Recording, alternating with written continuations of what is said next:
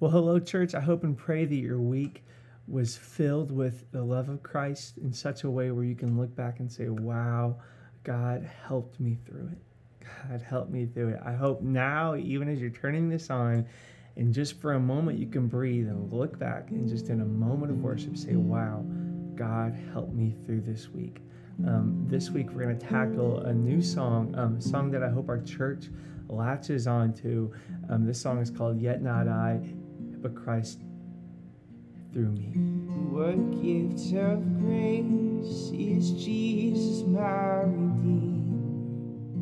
There is no more for heaven now to give. He is my joy, my righteousness and freedom, my steadfast love,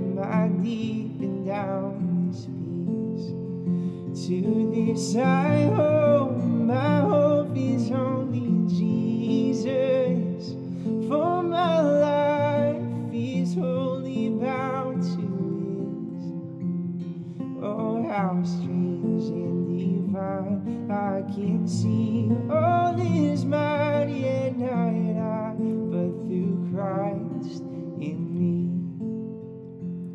So I've been praying about when we're going to introduce this song for a long time. Um, it's just such a powerful song. It's such a holy song. But I want us as a church to be in a position to really latch on it and say, yes, this is our anthem right now. Um, and when I heard Weston preaching on the verse that this is founded from, I was like, okay, this is our time. This is our time. Um, and the verse is in Philippians 4. And let me just let me just set this up for you real quick. Um, Paul here is writing a letter to a church. Okay, so so right away you have to say, okay, I I need to take away from this letter the context that this church would have heard this in, and more importantly, I need to try to divulge what Paul's intended meaning is for his intended audience. So his church in Philippi is is is bustling, it's big. They have a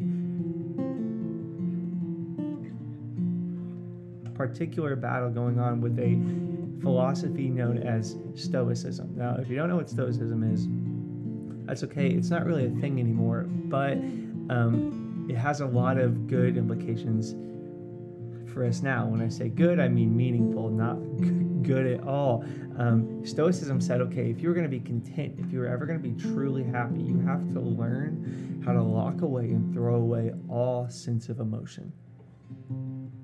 You have to say, okay, I'm never going to feel happiness. I'm not going to feel sadness. I'm never going to express my emotions. I'm never going to do these things. And let me just stop us right here and say, okay, maybe we don't call it Stoicism, but we as a church, Big C Church, have latched onto this a little bit, right? Out of out of a backlash from from a few um, hyper emotional movements, we have said, okay, emotions are bad. Emotions will lead me astray. Emotions emotions are evil, right? So I'm going to try not to feel emotion. I'm going to try not to demonstrate emotion. I'm going to try not to do these things.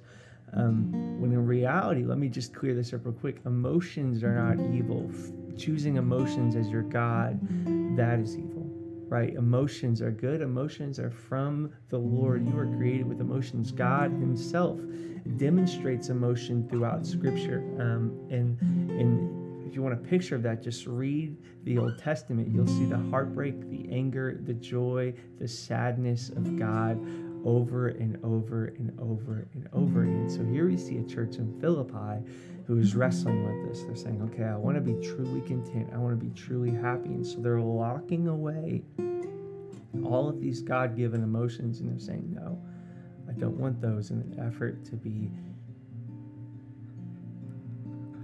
content.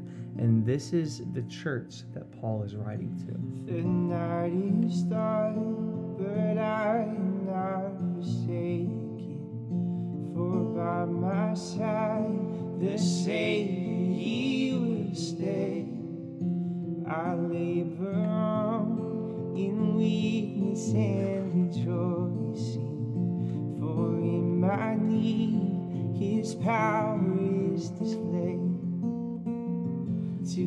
I hope the shepherd will defend me through the deepest valley. He will lead.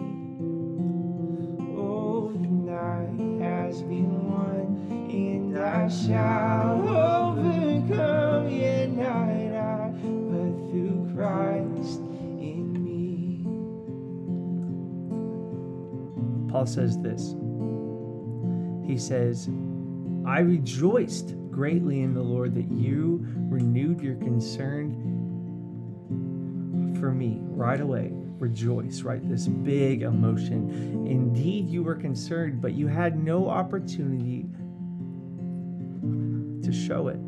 I'm not saying this because I am in need, for I have learned to be content, whatever the circumstances. I have learned to be happy and settled and content, whatever the circumstances. Think about how that would hit that church, right?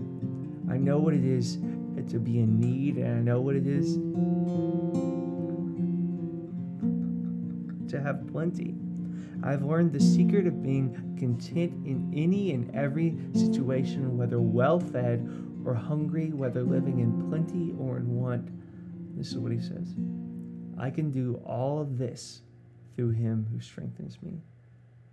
Other translations read, I can do all things through him who gives me strength, right? Like like this is a verse we've read over and over and over again. We see it tattooed on people's arms, we see it held up on signs at in arenas. This verse does not mean I can be a superhuman through God who gives me strength. It does not mean I have magical powers through God who gives me strength. It does not mean that no matter the foe, no matter the contest, I will win because God is giving me the ability to win. And if I lose, then God must have not shown me favor today or I must not have Christ through me because that's where that thread goes, right? That's that's not what this means. Remember, you have to put this in the context of this original church. What is the intended meaning here?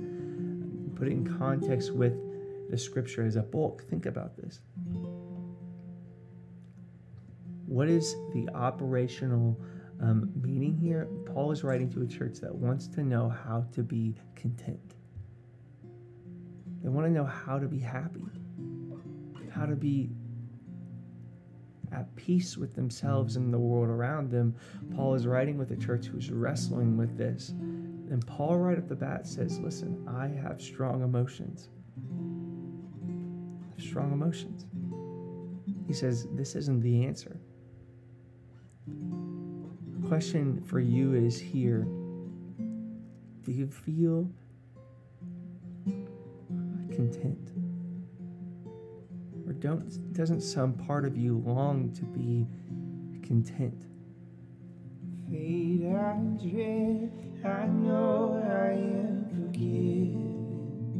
The future sure, the price it has been paid.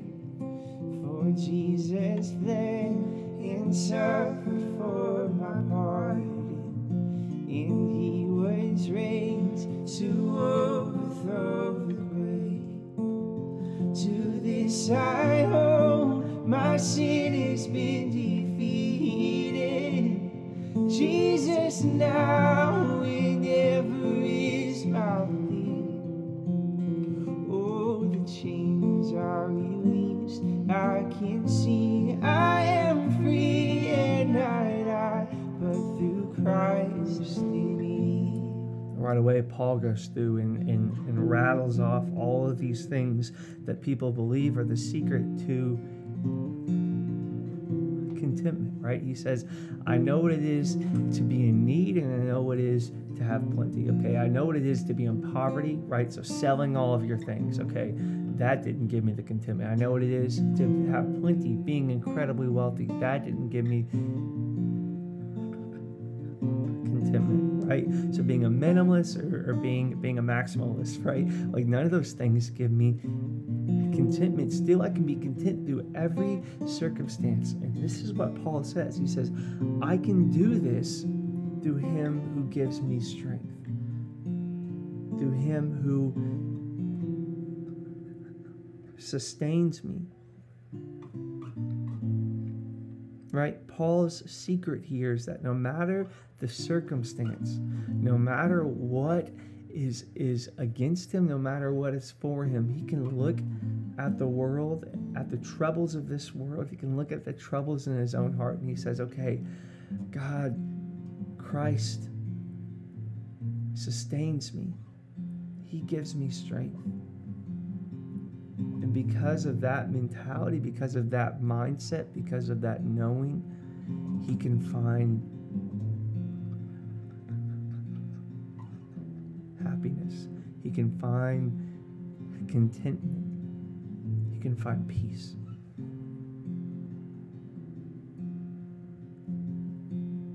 Here's our question then, right?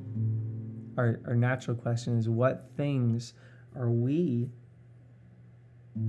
trying to find contentment through?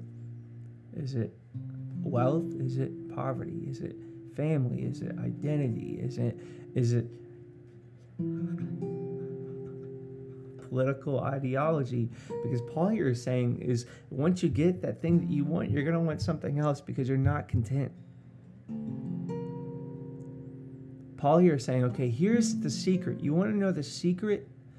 Acknowledge that in the end is Jesus sustaining you. And that is the only thing that can bring contentment in your life. It's the only thing that can bring peace is the knowing that no matter what is crumbling around you, no matter what is crumbling inside, Jesus is bringing you through.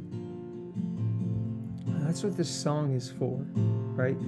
This song is for people who can't say that. This song is is for the people who would say, you know what, I really struggle with believing that. And because of that, I can't find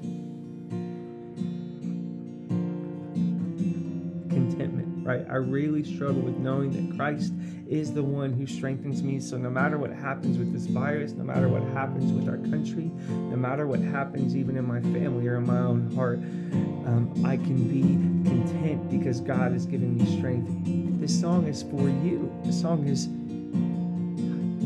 for me think about these words for a second because because with these words and with this song hopefully what you do is you is, is you put the song in your heart and you sing it over and over again and you train your heart you train your mind to say okay um, um, oh how strange and divine. I can sing all is mine yet not i but christ through me right? The night is dark, but I am not forsaken, for by my side the Savior he will say, right? I labor on in weakness and rejoicing, but for my need his power is displayed. Church, let's latch on to this song together. Let us be known as a church who is strengthened by Christ and nothing else, who finds their contentment in Christ and nothing else. Let us practice this in our worship. With every breath, I long to follow Jesus, for he has said that he will bring me home.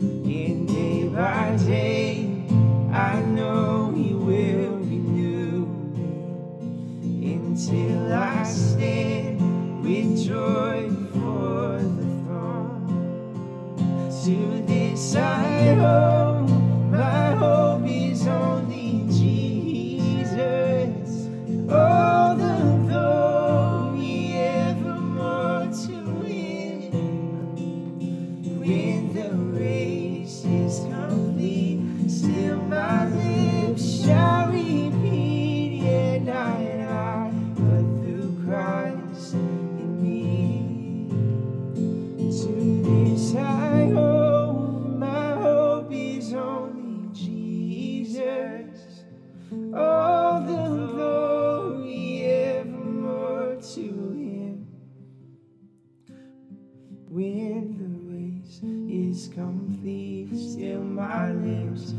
shall repeat, and not I, uh, but through Christ in me. Yeah, not I, uh, but through Christ.